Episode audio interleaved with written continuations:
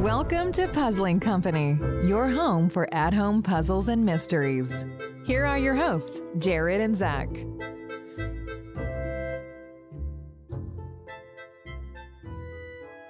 What's up, everybody? Jared here, and I'm a little tired today.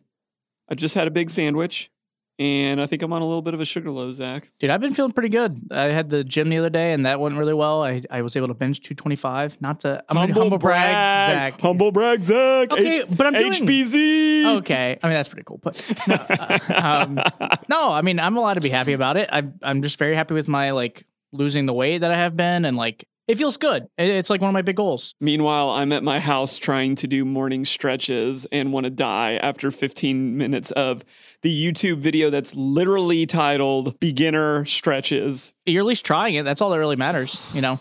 brutal, brutal. We are not here to talk about our fitness regimens. Zach, Sorry, I was just telling you how I was doing. Sorry, Mister Low Sugar Boy. listen, just don't be upset because I come at you about your humble brags. Like, we're all aware of it. We're all aware of it. I look forward to it a little bit too. Just uh, like I'm looking forward to today's episode when we have the Wild Optimists back on as our guests. And we got to play technically five games, but MSRP four games. It's going to be a great episode. And I just want to remind everyone out there that we are coming to you live here, Puzzling Company from the Deadbolt Mystery Society studio. If you've never played a Deadbolt game, got to check them out. A lot of wonderful options, games that we have reviewed and we really enjoyed. But hang on, we're coming right back at you after this ad.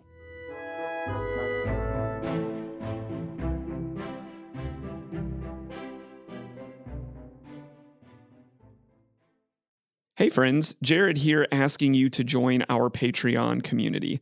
Monthly support is a great way to help us in our mission of growing the at home puzzle and mystery world. So check out our show notes or go to patreon.com and search Puzzling Company and find the membership level that's right for you. Welcome back, everybody, to Puzzling Company. Here in the first section of the show, we get to talk about everything that we love about the games that we played. And we get to do that comfortably here in the Deadbolt Mystery Society studio, where we've got games posted on our walls, we've got a microwave. We're like set.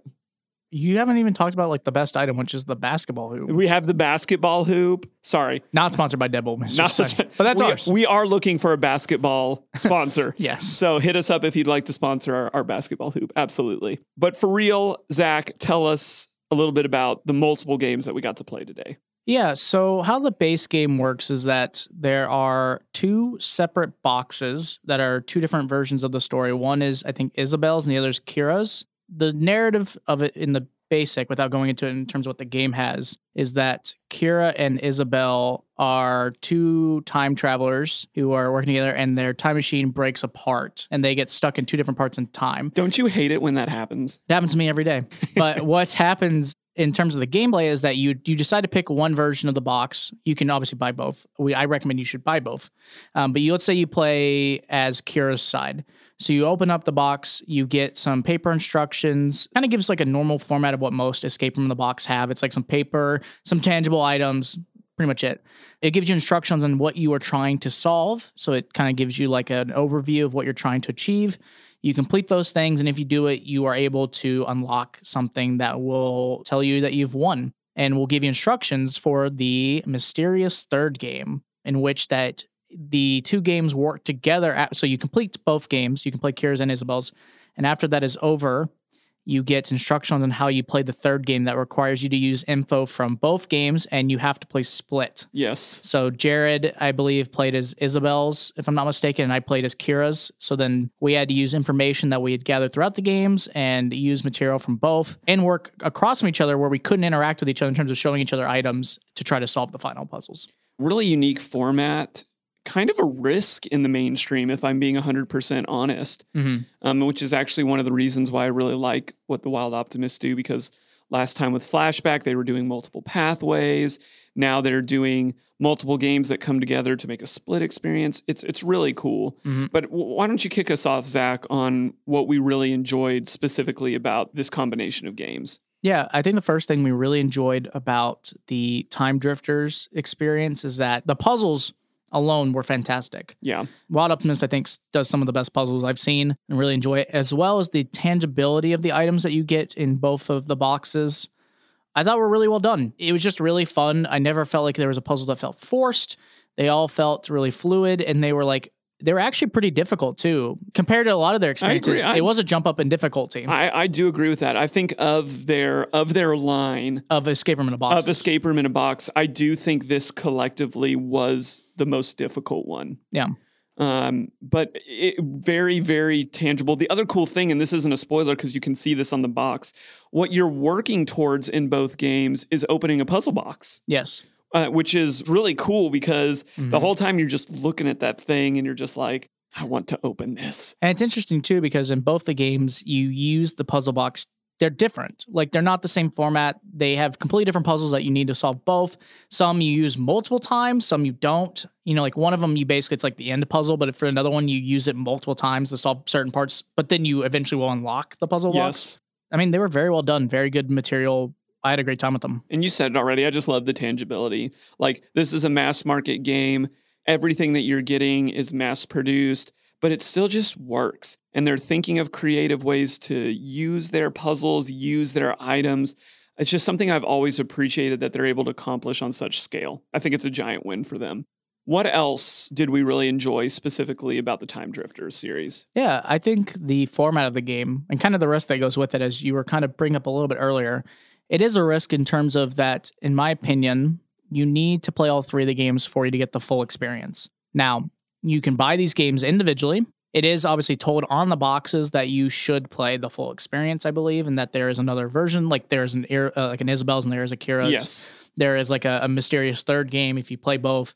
What I really liked though is the format was really well done in terms of it, I thought it was enjoyable. I thought it was simple enough in terms of mass market where it, had some difficulty in the puzzles, but the format was laid out for you. So you really didn't question like how this game was going to function, if that makes sense. But it is a huge risk in terms of like playing this game and you have you got to get people to play both of them and play the split experience. Some people are only going to buy one. How do you make that enjoyable enough that they want to just play the one experience?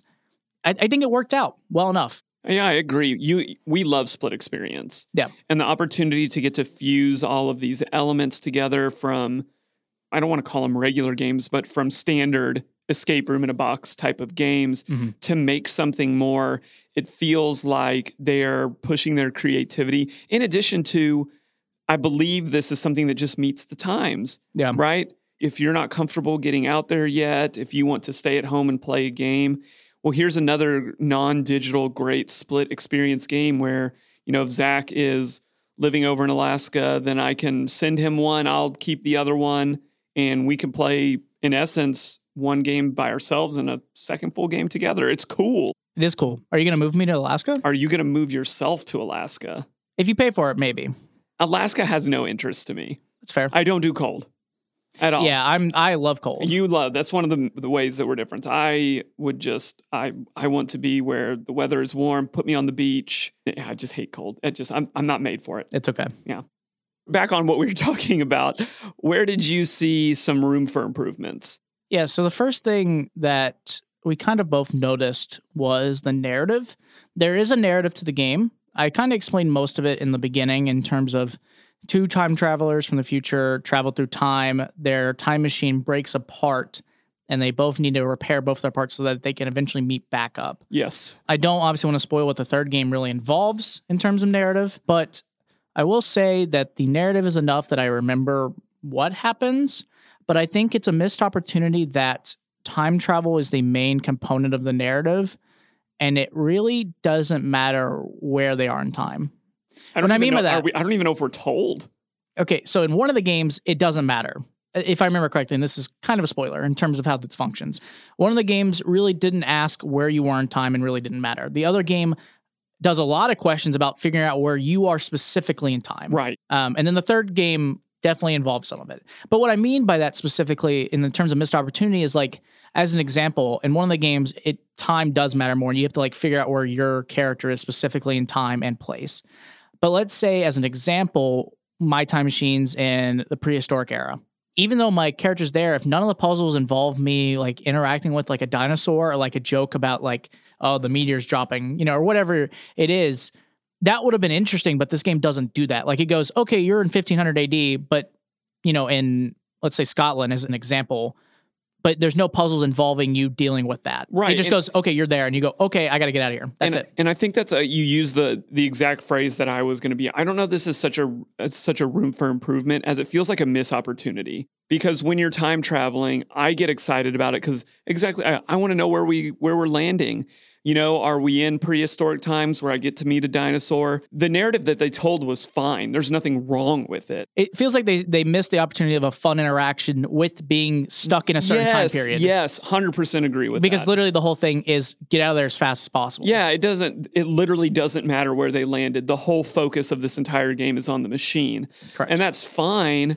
But I personally feel like you didn't have to do time travelers to do that. Like any machine could have split apart a clock tower, uh, Sure. yeah. like an engine, like whatever. So I personally just, and it may have just been expectation management, but I personally just feel like, man, that was a missed opportunity to do some more fun stuff with with where they were narratively. And then second, you talked a little bit about this, but I just want to reiterate this is I would not buy and don't think you should buy just Isabel or Kira's story. agreed. I think by themselves the games are weaker. They're like fine. I think they the way I explained it earlier that I I still agree at least in my opinion. I think they are fine solo experiences. Like they're good enough.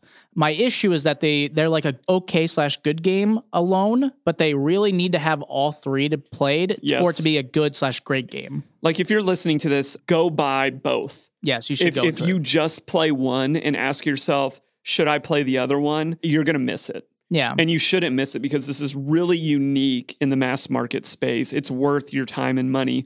But what's hard is they offer them both separately. And I get why they do that, right? Yep. I understand the logistics of I'll buy one, you buy one. That way I don't have to ship you one if I Agreed. both Yeah. of them. Like I get it. But by themselves, even at the price point, I like I think I looked up on Amazon, I think they're about $15 solo. By themselves as standalone experiences, they were not the strongest of games. Put the whole thing together, it's wonderful. Yeah. Stand it alone. And and I feel like we have to judge that a little bit because that's how it's sold.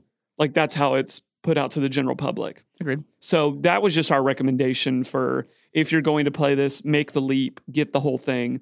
I don't think you'll regret it at all because all together it's really strong. Mhm.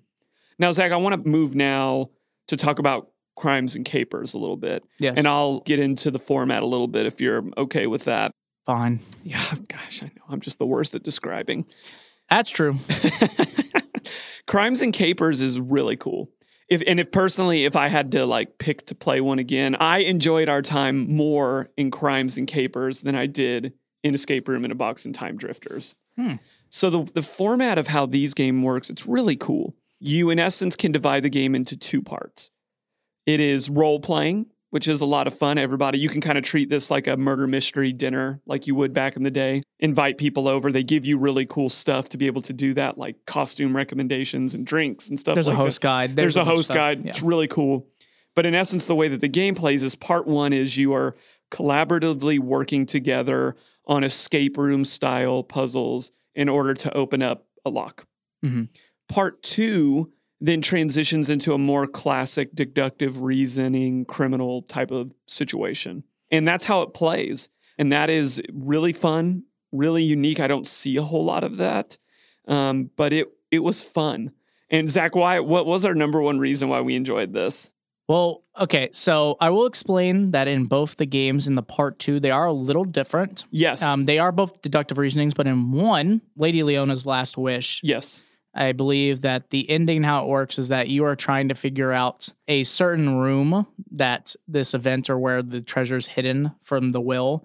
And so it is kind of more like you can split up into teams. It lets you like know like you can play this as teams, or you can all go all all of you can split up in your own teams and go for it. And nothing was more hilarious than having the competitive aspect of seeing how we tried to see who could get it first. It was a lot of fun to have a competitive element. And again, that's not in high school hijinks. In high school hijinks, the difference is that you all still work together in the second section, but you are trying to figure out who framed one of the students. You know, there's some narrative that I don't want to spoil, but yeah, one there's a student who's like does a lot of things for students, like helps people like get grades, give them a steer. It's kind of like the dealer, like it helps everyone, but the teachers hate them um, and they frame the student for something, for like a criminal esque thing. And so you, as other students and cliques, so you have like the classic jock, the nerd, uh, the athlete, you know, like a bunch of different things what drama king there's a bunch of like yes. drama club king there's there's some funny roles um but yeah you all work together to try to prove that person innocent and figure out which of the like staff is the one doing it yes. but yeah they were really fun because i really did enjoy the deductive reasoning of the games um, but I will say in Lady Lady Leona's Last Wishes, it was a lot of fun having the competition aspect. And and I I want to jump into our first like because it was the role playing. Yeah, You it invites you into dressing up if you want to. Some of us decided to use voices because yeah. there is a lot of narrative that they encourage you to read out loud. And it was just really fun. Like what it was fun about it is we talk about this a lot. Part of the fun in playing these type of games is playing them, being in the moment, solving the riddles, having the narrative. The other section is what we do on this podcast. The debrief for us is so much fun. But what was so much fun about this is there was so much talking on the front end, Mhm. which we never talk about because we all had to pick roles. It was hilarious to say, like, oh, Zach, like this character in Lady Leona's Mirabelle, she's really analytical. She's kind of like you. I think you should be Mirabelle. I will say her character, like they get uh, information that they get to tell the other players. It's so funny how much I would write like that in terms of like how I would analyze a situation. Because she was just writing like, "This is fact one of what happened. This is fact two. This is what I concluded from the situation." You know, like stuff like that. It was it was pretty funny. you get you get to have these conversations on the front end and, and joke around. Like one of the funny things that happened when we were playing is um, we played the first game with four people yes. and the second game with five people. My wife joined us for the second game. And what was really funny was we were all trying to decide what role we think she could play. Yep. And I know her very well. And Shocker. and she's a total teacher's pet. And I said that to her, and she got all up in arms and was Yeah. like, I'll be the nerd. I'm not going to be the teacher's pet, which was really sad because I think the other four people at the table all secretly wanted to be the nerd. I picked what I would have been in high school, which was the jock. I've always been the nerd. So I wanted that role. And then to see like my wife not have this moment of like clarity, to see that you really are the teacher's pet. Like Yeah. it was funny. But again, like I don't know another game where we were encouraged so highly to do all of these things and enjoy the front end so much. Yeah, I know like Society of Curiosities. I know we've played a few of their experiences where they offer a lot of that, like Yes. drinks and and music and I think dress up and stuff like that if you wanted to do it. But it's not it's like optional things, but it doesn't require you to like introduce your character and stuff. They do a good job of like their NPCs do that for themselves. Yes. Um, but that's the only game I, I remember off the top of my head that has as much hosting information in terms of like making it more an event. But this game makes you do it on the front end, and it, clearly part of the game is doing that, even without the dress up and stuff like that. So I really liked how that worked. the, it just made the whole thing more enjoyable. The characters were memorable. And the second thing is, and we're kind of hinting at this earlier, is Zach, this is such a fusion of the different types of games that we play. Yeah, I mean, it literally is like escape room esque for the first half of the game, and it's light escape rooming. So it's like I think it ends up being like six puzzles in each, but you basically have to answer three questions In each to one, unlock yes. the like box or the safe or whatever it ends up being. That's the tangible item in the game. And then the second half is deductive reasoning. So in the first game, it's trying to solve an element of the will, and in the in high school hijinks, it's about figuring out who has been framing the student. Yes. So it was really fun because it felt like we got a little bit of both. Like it wasn't an insane amount of puzzles. The puzzles were fun. We completed them. You get to like open up the box. You get like that escape room tangibility feel. And then you get through it, and then it goes, okay, now you have all this info. Now you must do deductive reasonings and do like Scooby Doo esque. And it, it was fun. And I love that because, again, I think this is the perfect game at an intersection. Yeah. So if you're out there and you're like, oh, I'm not too much into escape rooms, eh, but I'm not too much into these crime, this is very light. The narrative isn't very dark either. This is Nope. very similar, in my opinion, to when we talked about Deadbolt. Yeah. It has elements of all of those. But what's nice about this compared to Deadbolt is that it's sectioned.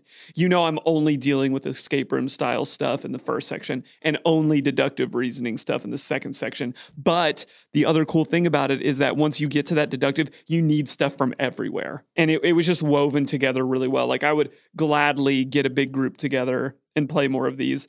And that's the other thing that I would say eh, before we move into our room for improvements is these games require a minimum of four people. Yes. And it was fun for Zach and I to get to play with more people. I'm not saying we always want to do that. We're a pretty stone cold twosome for most games, but it was fun and to see that it worked because my hesitation with bigger games is always it's not going to work. We're not going to have enough to do, but they did such a good job of making this a larger group game. Mm-hmm. We had to throw that in there as well. But Zach, we didn't have very many room for improvements for this, but kick us off with what we had. Yeah, the only real thing we had for these games was the hint system. Now, to be very clear, I think the hint system was very well done for part of the game. So, to explain, with the first half being more of the escape room puzzly style, you get a hint system for it as well as a combination lock checker. So what that means is like there's the combo lock on the tangible item in the game and you had to unlock it. But so you could go like you could try and let's say you got it wrong, you could go to their website and test the code and it would tell you like which numbers were correct and Yes. incorrect. Very, very useful. Very good. Wish more people did that on multi part puzzling. Yeah, it was very well done. Now, I will say though, for the second half of the game that does not involve puzzling, there is not a hint system. It is purely on you to do the deductive reasoning of the game. When you complete the game and you, let's say, win or lose, is when they give you all the information of like what you were trying to achieve. Like, as an example, technically everyone has their own objective in Lady, Lady Leona's last wishes in terms of how they complete the game. So at the end, like if I like I won the game for our experience with the four of us. Humble brag, Zach. Uh, well, you guys all just went way too quick and tried to jump the gun because you thought you had it, but you let me win, so I'll take it. Oh, man, I'm so good. Don't Um, don't let me get on my soapbox again about I'm gonna shoot my shot. Like I I will lose all day taking the last shot of the game. me, me, me, me, me, me. My name's Jared. I had to go to West. I didn't want to lose. Oh boy. I, I'm just saying, like I don't. I'm just saying I lost. You won. You played it. You played the long game. I played the short game. You clearly won. But all I'm saying is, you didn't like. You didn't Tom Brady me. You didn't march down the field and take the last second shot. You kind of you kind of won by default. Well, I mean, the fun part of this game, which we'll talk about a little bit, everyone can lose in Lady Leona's. Last Wishes. Same with high school hijinks. You Yes. can just lose the game.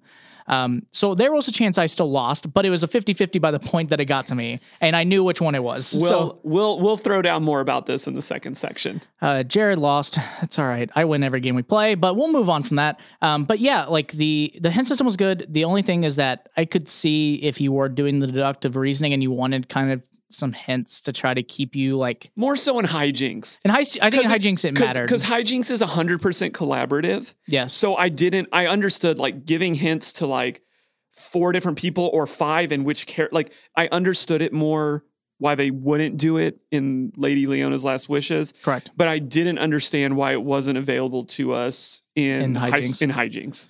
Yeah, I, like I said, to a degree, I get it. Um, why they didn't. I will say this: we technically lost high school. We hijinks. did. We lost high school Um, the difference in the also the game is that, like we said, in terms of the competitive version of Lady Leona's Last Wishes, we did have like a total of four tries. The other three tried their chances, they lost. It gave me the opportunity to do like a 50-50. And I knew which one it was, so I, I was able to get it. But specifically with the other game is you only get one chance because you all worked cleverly. So if you picked the wrong person, you lost. Everyone lost the game. So we did lose, and then it told us what we did. I will say we lost because of ourselves, not because of the game. We clearly gathered all the information, but we're missing two kind of critical pieces of information that we just didn't remember slash keep track of. Plus, we can't read. Yeah, so we we unfortunately it was on us why we lost for sure. Like we picked a 50-50, we picked one and realized it was the other and I was mad because it was the one I thought it was going to be. Yes. Anyways, I wish there was maybe a little bit of help to try to gather information in, in the hints for part 2 like to be like don't not tell you the answer. Like I would be fine if there wasn't a solution part, so you still had to take the risk. But it'd be like very small hints being like, "Oh, you're trying to gather this," or like, "Oh, like almost knock out like a teacher or two or like a faculty." Yes. So that way you still had to like it helps limit it, but it's still on you to like figure out the final part. But I mean, that was really our only like room for improvement really in this in terms of the crimes and capers. I don't have a lot of room for improvement at all for crimes and Capers. Like, keep juicing those out. I will keep playing them. We will get groups together. That was a lot, a lot, a lot of fun.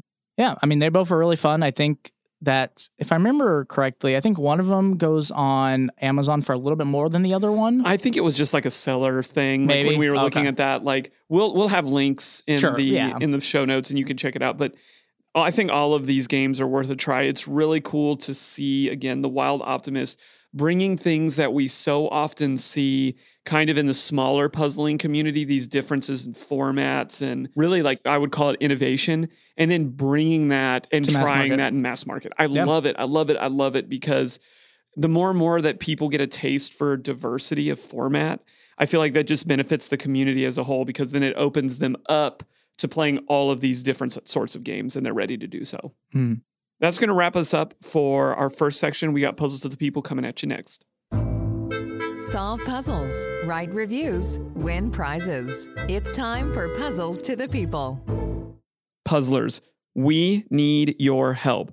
We need you to leave us a five star review so that more people can find us. It doesn't matter if you prefer the black and electric green of Spotify or the medley of pink and blue at Apple. Go to wherever you listen to this podcast, click that five star rating, and let's grow our community together.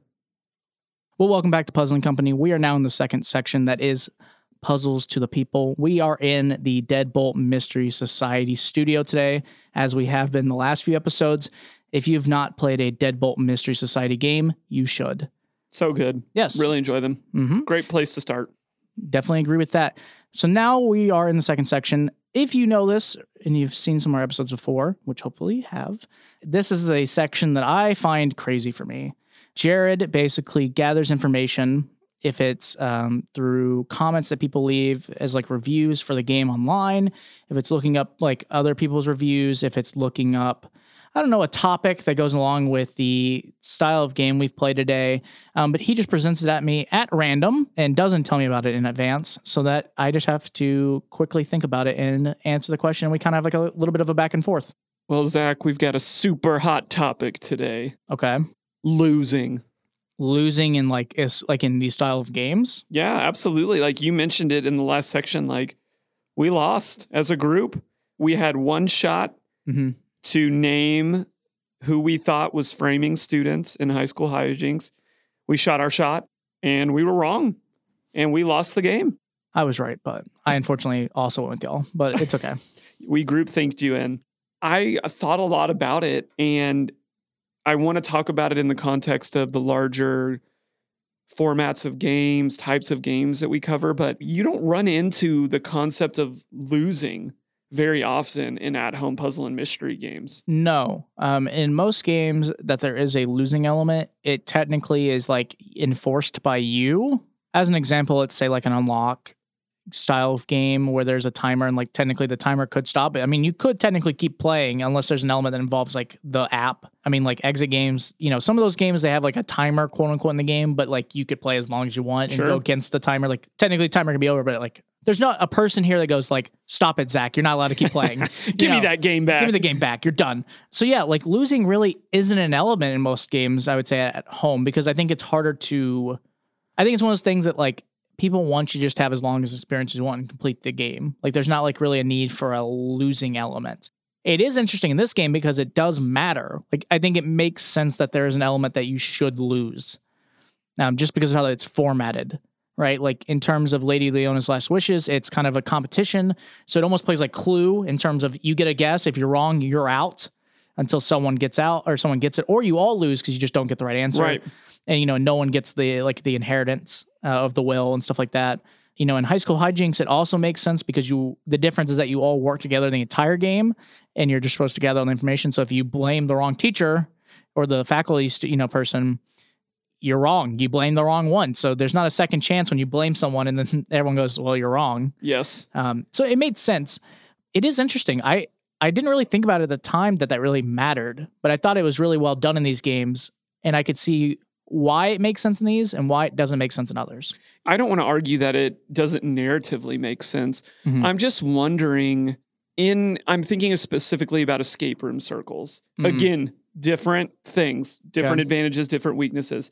There is a lot of talk, a lot, a lot of talk about making sure that people get all the way through the game. And in terms of an uh, escape room, if you have a timer, get out before time is out. I don't know that I necessarily want to use the term win or lose, but I even remember having these discussion within owners in Murfreesboro about making sure that people get out, or is it okay to just let them burn through all their time and not experience the entire experience? Mhm. But at home, it doesn't seem like you have to do that, right? We talk about this all the time. At home games are a place where take your time, tackle this at your leisure.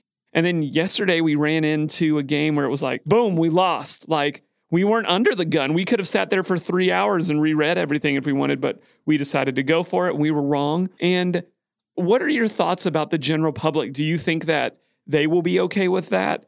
Do you think this is going to be an ego bruising move by the wild optimist? Like I'm I'm just that's a stark thing to do to give people one chance to make one call and if you're wrong the game is over. When every other escape room in the box is more under the format of like we're just not going to reveal this until you get the right answer. It is something that is interesting. I mean, it's going to hurt some people's egos. It's hard because I am not the average person who goes and plays like a random puzzle game and brings it up to like a family event and no one else there really has a lot of experience. So it's like more fun.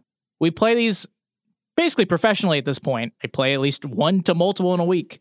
My opinion on it is very different. I would say it will hurt people's feelings in terms of that any game that makes you lose, it's going to put people's intelligence to a, a question in terms of like, well, that makes me pissed off that I lost. Like I shouldn't have to lose in this game. But I like I said, it just works in these games. I don't think it's gonna be as big of a deal. I think in other games with different formats, if they added an element like this, it'd be really upsetting. But for what they are, I think it works totally fine. So I don't really think it's that much of a risk in terms of the style of the game that there is a winning and losing element.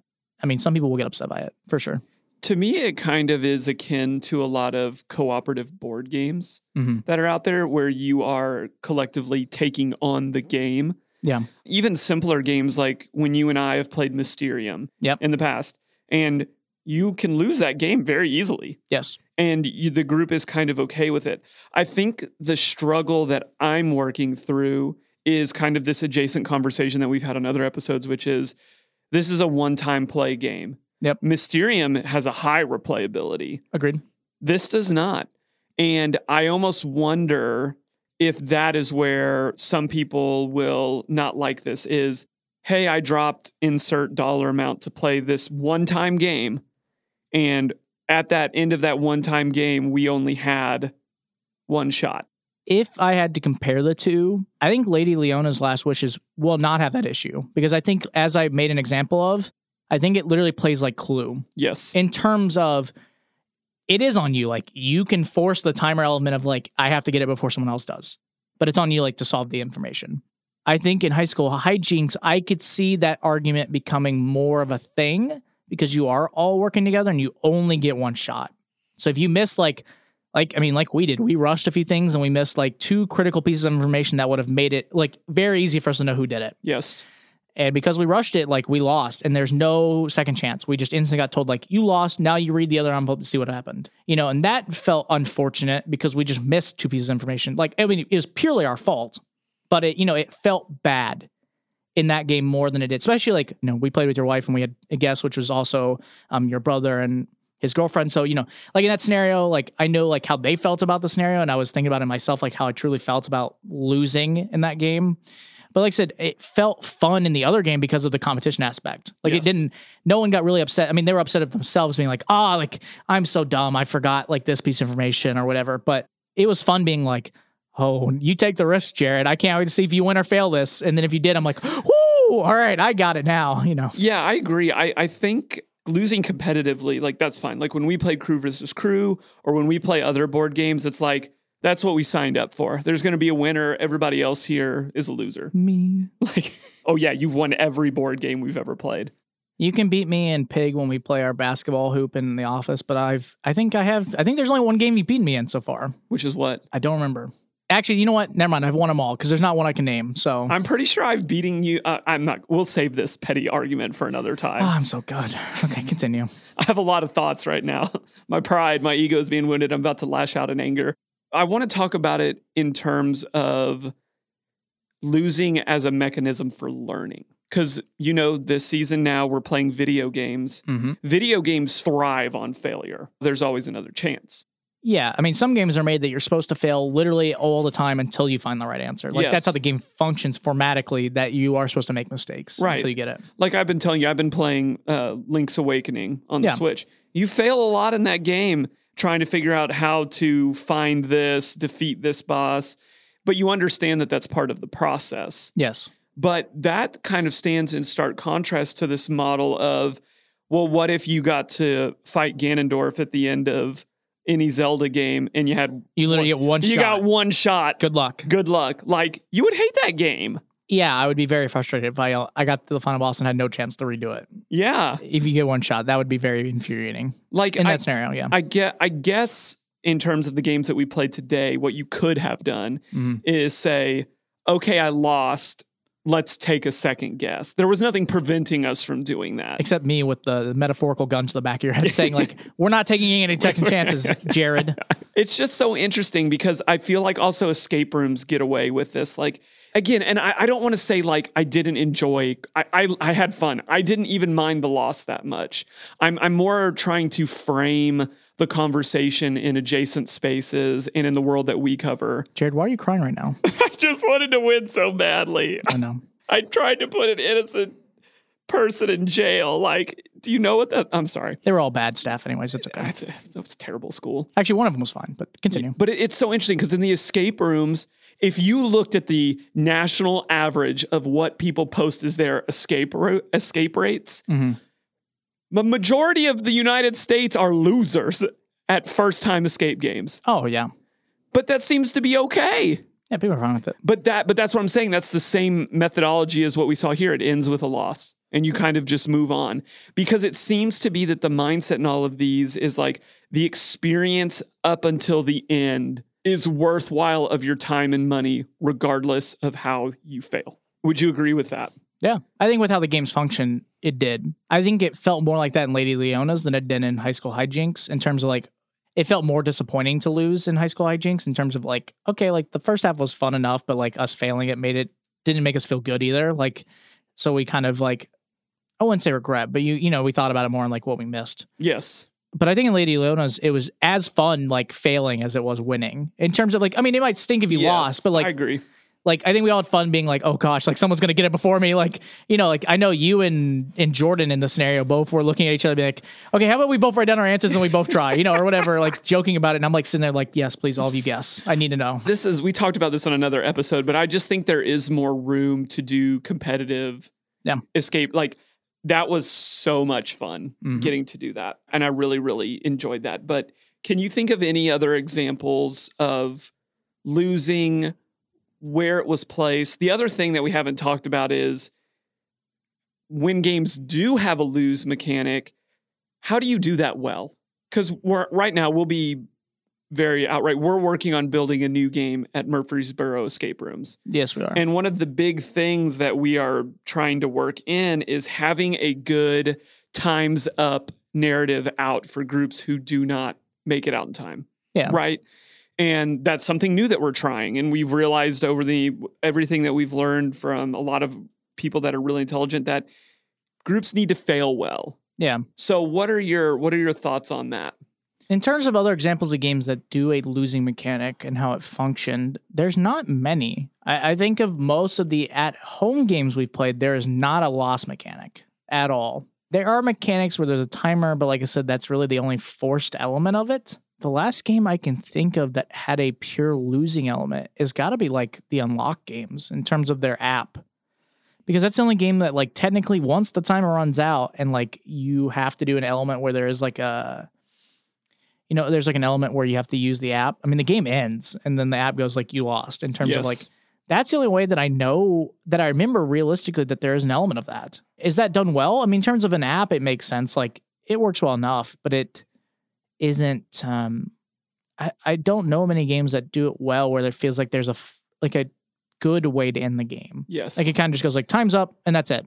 it's and it's like we said because most of the games that we play are not built on that like failing in a game for most of the games that we play or losing means not that you used hints Hmm. not that you took solutions even though that's a whole different conversation of debate but i'm under the impression that using hints and solutions is part of the game. Like i don't feel bad about it. I don't feel any less smart for doing that. But so many of the games it's like losing is you just couldn't get there. Yeah. right because they're not predicated on time. They're not predicated on taking one shot at the end so i i don't know. I just i wanted to have that conversation with you because i was so struck by that decision. Again not in a bad way but i just wanted to look around the world and talk about losing. Mm-hmm. Because according to you apparently i do a lot of it. Yeah. we'll talk off air. I mean, I'm leaving soon, so good luck. good luck. It's the competitive side of me. That's i can't okay. i can't help it. Well, you know, I'm going to let Jared go and cry a little bit. I know it's hard, um, but we are going to be right back with questions for creators. There are some awesome people who make the puzzles we love to solve. This is Questions for Creators. Jared here again, asking you to keep your eyes peeled this month for your chance to join our email list. Signing up will grant you access to our Puzzles Almanac, which will be emailed to you quarterly. This almanac houses the latest in games, reviews, and discounts to all the games that you love. Additionally, anyone that signs up will automatically get three free digital games to enjoy with your friends and family. Keep those eyes peeled, Puzzling Company. Well, welcome back, everybody. Here we are in our third section of Puzzling Company, coming to you from the Deadbolt Mystery Society studio. Having a blast today. We are blessed enough to be once again meeting with the Wild Optimist. Again, if you don't know them, that's Juliana and Ariel. We had them on about actually a year ago. It was February last year that we had them on for the first time. And really, with our returning guests, we want to just kind of pick up where we left off, have some fun with them, get to know them a little bit better. Let's jump right in and, and catch up with them. So, ladies, what have you been doing over the past few years? We've played some of the games, but what else has been going on in the puzzle world with y'all? So one year ago, we were like midway through the pandemic. So it was a lot of focus on our tabletop games. We luckily had all these tabletop games we were working on that I'm sure we'll talk about later that you have played. And there was also a lot of thoughts about it was, you know, we were really in a virtual world and those were the types of things mm-hmm. we we're designing. So now it's been a lot of interesting back and forth of like, are we designing in real life experiences? Are we designing more tabletop? Where's the world going? And talking to clients and what we're deciding to make ourselves is, you know, such an interesting guessing game of what's the new normal going to be. Yeah. So I think where we've landed at this point in terms of like what's going on, what are we working on, like it's been a mix of the two. And it's kind of a, you know, here's hoping that all of these in real life things will actually go because, you know, there's there's one project that we're working on right now that is just such a bucket list, like dream project if it goes. But we'll see like this this might be something that we we never get to come on and talk about because it, we just don't know what the world is going to be like um, and then tabletop is of course like our roots and our love and we've always got some some tabletop stuff going in the background too So on the show, we've had you on before. You talked about the limitations of mass market games, just kind of being limited to certain resources, material, so on and so forth, that it fits the wide audience. But if we were to give you a billion dollars, what game would you make? I actually think, you know, a realm that we've played in a bit and we are continuing to play in, although nothing's hit because it's like winning the lotto, is um, working on a television show. Um, not working on creating a television show. We have worked on television shows. And I think that that's actually my bucket list dream at the moment. You talk about a billionaire coming in, right? Well, those are the billionaires. And it's getting to create a thing that doesn't have to necessarily withstand thousands of people. And where you might be able to cheat a little bit in terms of like somebody hits a button and that door over there opens, but you don't actually have to build the tech to do it. A PA can open the door when they hit the button, right? So you can design puzzles that might, without thinking about, is this technically possible?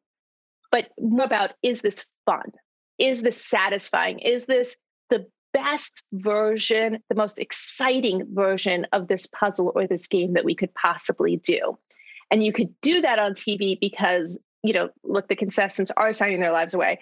But then tons of people would get to see it. And I think, you know, obviously there is a vicarious pleasure in watching people on a television show. That's why TV is so popular. So I think for me, it would be, you know, taking sort of the wild ideas we had that we tend to distill down either into puzzles um, for in real life events or um, puzzles for our tabletop games and creating that incredible version that doesn't have to be fully realistic. I think for me, I go like kind of even more blue sky where you're like worried about, oh, we don't need to build the tech. We'll just have a PA do it. And I'm like, no, someone can figure out this tech. Like, I would want to make a giant immersive experience filled with actors where you get to like actually step into a world and there's all different kinds of crazy puzzle tracks and quests to go on and there's narrative tracks and so there's just like i i love the idea of 100% just transporting people into an entirely different realm and then they need to use their wits and their charm and everything about them to uh, make their way through it and have some sort of different ending and some sort of different adventure like that's what i want i want to give people adventures and joy before I ask you this question, we just want to say we do really appreciate what you guys do in the mass market space with the creativity and the new formats that you do with your games. This is actually a direct quote from your website. Our passion is designing new ways to play. We specialize in designing games, experiences, and immersive events that break the mold. Can you kind of explain to us why that's so important? I think people underestimate the mass market in that I think the way to be successful in the mass market is not to just do exactly what has come before, but to think about how can I take, and this is on our website too, like take something that is familiar and engaging and fun and level it up and put some different twist on it, put something new. You know, we both come from that screenwriting background, and you always want to start in the everyday world. In the hero's journey, you start in the everyday world, and then they go on an adventure and it changes. And so I think a lot of our game design starts with okay, what's something that people know and like? And then how do we take it and put a different and new spin on it? So, like the two games that just came out, Escape Room in a Box is a brand that has been out there for a number of years. It's familiar at this point, but then how do we take this new spin to kind of have people be able to play it in a whole different way? And Crimes and Capers is an updated take on the murder mystery party. So I think that's really what gives us the entree into mass market is saying it's something you kind of know and you kind of like, but then there's also something completely different about it. I'm going to add on to that. Um, so I think there's two things I want to add on. We would not be able to do this without without the people at Renegade, without the people at Mattel, and without the people at Arcane putting trust in us. Way we want to shift a genre is the right way to shift a genre, or will sell. So in a lot of different genres, not just in tabletop, um, a lot of different mediums. There's a like, no, I just want, I just want what's been before. So can you just give me that? And we're being given a lot of trust to play and to come up with new things. And that's really incredible. And I'm really grateful for it. I also think, you know, the way we come at it is often there's so many games we play and we play, we just play so many games, but we'll play and we'll be like, well, we like this aspect of it, but this part's kind of frustrating. And I think the murder mystery genre is the perfect example here. I had a murder mystery birthday party in like fifth grade, right? This is a genre I have loved for a long time, but it was always a bit frustrating that you didn't actually get to solve anything. It was a fun improv exercise where someone at the end found out they were the murderer. Look, they invented the people who did this invented a genre and an incredibly popular genre. So that I love. But that's what Juliana and I struggled with. We were like, well, we love this genre, but what's what's the way that like what's the version of it that we truly would want to play? And you know, for us, it is actually getting to solve something. So then we're like, okay, well, what do we do? So you have to solve something. Okay, well, it can't be one of the players who's the murderer.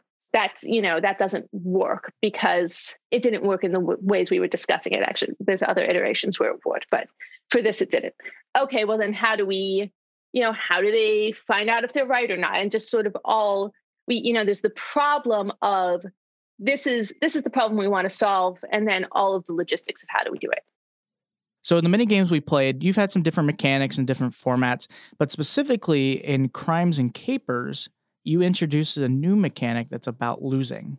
why did you decide to add a losing mechanic into the game? I think that it increases the stakes so much. And especially, as you said, the second part of it is sort of this big deductive puzzle where you are piecing together so many disparate elements to figure out you know the best most logical solution. And so to to have you really feeling like a detective of course there has to be a way that you get it wrong right? Like we can't just hand everything to you on a silver platter and then you say okay well it's obviously this person. But what we really did try to do and, and the feedback that i've heard so far on the game is that even the groups who got it wrong so you know when you make your choice you're told to open an envelope and it either says you win or you lose and the you lose one explains why it could not have been each of the other suspects. So you can see, like, ah, we missed that bit of information, but it was there. And then it says, you know, to read the you win, which does explain exactly how you get to that suspect being the correct suspect. And I think giving people that where they can say, oh, we were so close, we just missed that one bit of information lets them feel more like they had that full detective experience even if they even if they lost the game.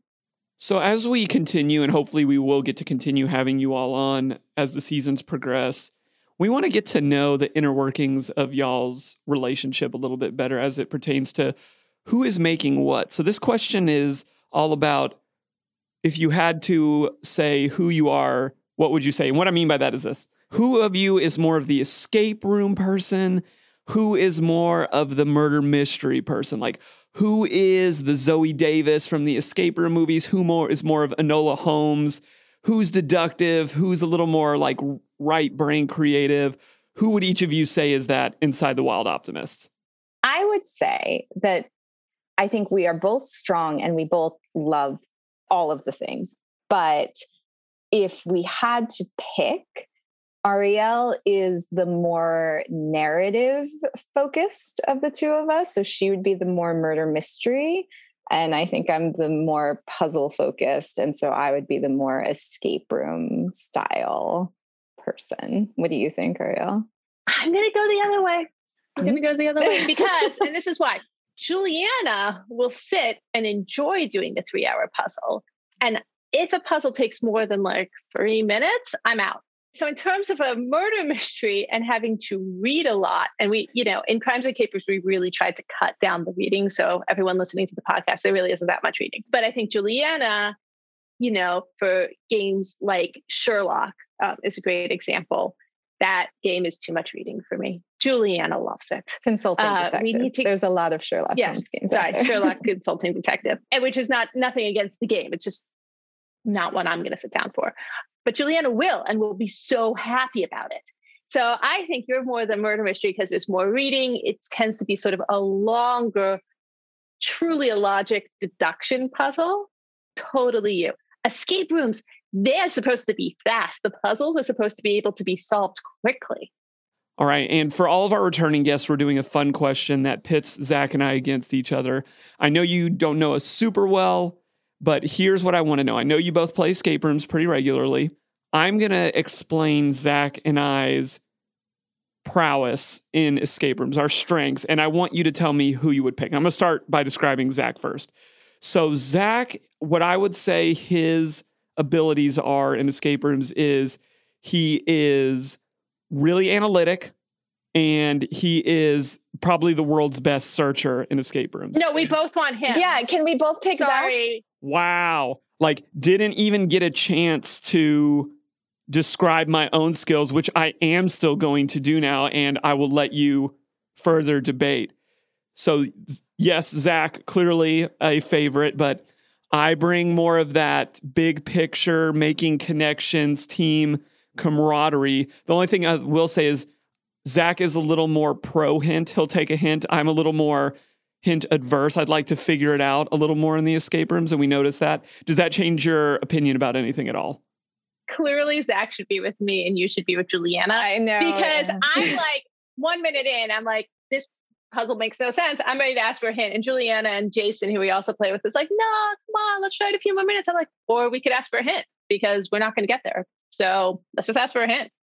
Yeah, I'm Uh, very much like, let's just double check everything and make sure we're probably missing something with searching. So let's everyone do a little search right now because that's probably what we're missing. like, Also, if a process puzzle's too long, I'll be like, or we could like, is there a way to skip it? so if someone who is a good searcher likes to do the processing stuff and like will ask for a hint immediately, yeah, uh, I, I think you're really awesome, um, Jared, but um, I'll take Zach.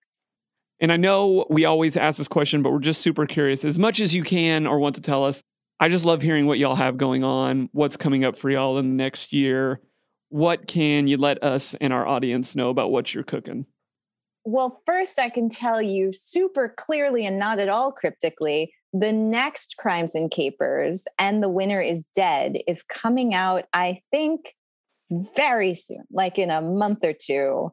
I think that will be out in the world. And so this is Crimes and Capers, murder mystery style with puzzles. Um, this one features an actual murder, and it is at a uh, music award show. So everyone gets to take on iconic musical archetypes. So you've got like the country star and the rapper and the soulful indie singer. So that one is a lot of fun. And I will say too, the you always get documents for your character. So you get their uh, social media scroll and it's literally a scroll you get to see all the all the social media posts of the night um, so that is a a very clear thing that you can look out for coming out soon What can't we talk about? Well, Juliana kind of mentioned earlier, we have an in real life experience we're developing right now that I'm just, I mean, it's the most exciting thing, and I really hope it happens. A couple, you know, sort of in the normal world is if music festivals happen, we have a music festival coming up. We'll see. um, we have a couple tabletop things we're working on, couple that are really exciting, a couple that I would say you really are sort of next level new entries into the mystery puzzle genre uh, that yeah. that we're incredibly excited about that would just be so different. And that's always what we love.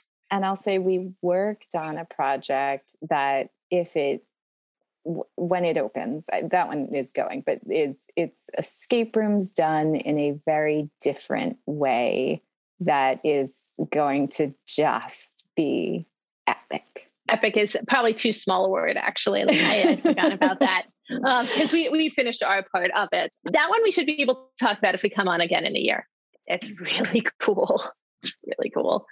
Uh, oh, and then there's, you know, there's a couple other projects that we're hoping will happen that are also in sort of new spaces that we haven't worked in before that I think will be very buzzy and cool and some stuff with like with other really cool people that we've been wanting to work with. I just want to say thank you so much, Juliana and Ariel, for coming on the show again. We just love having a chat with you. It's just fun to catch up and see what's going on. Yes, thank you for coming on. That's really going to wrap us up today for our episode, except we've got to let people know how to shoot the Wild Optimist some love. What would you say, Zach? Yeah, there's a few different things that you can do to show your support to the Wild Optimist. The first thing you can do is you can just go to Facebook and look at Wild Optimist. You can find them on there, most social medias. You can go to wildoptimist.com and see all their stuff on there, as well as if you want to play any of their games, you can find all of them on Amazon. And there's quite a few, all of the Escape Room in the Box series, like we mentioned, Crimes and Capers. Um, and hopefully we'll see some new titles up there soon with what they have going on this year. Mm-hmm. Zach, I feel like people can help us too on this journey. Yes, help the creators, but are we not creators as well? Well, we're not creators of at the At Home Games, but we do create a podcast. We do. and you can support us. That is correct. You can support us on Patreon. You can go to our Patreon and look us up for Puzzling Company, and you can support us in any way you like on there. You can go follow us on social media on Facebook at Puzzling Company or Instagram at Puzzling Company.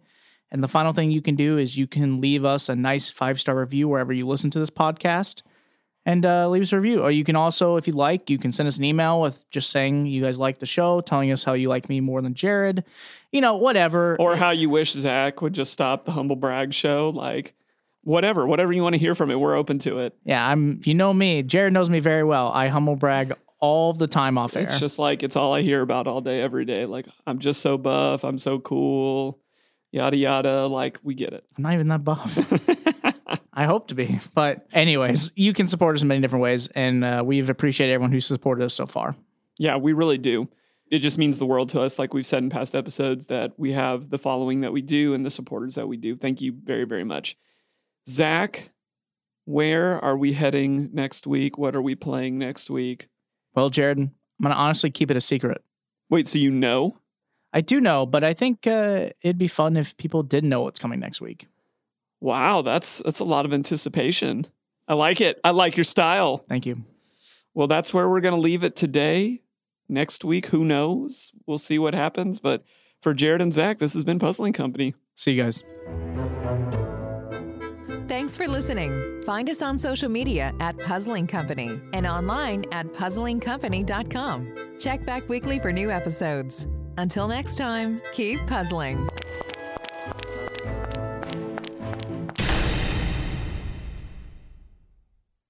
This has been a Rogue Media Network Podcast.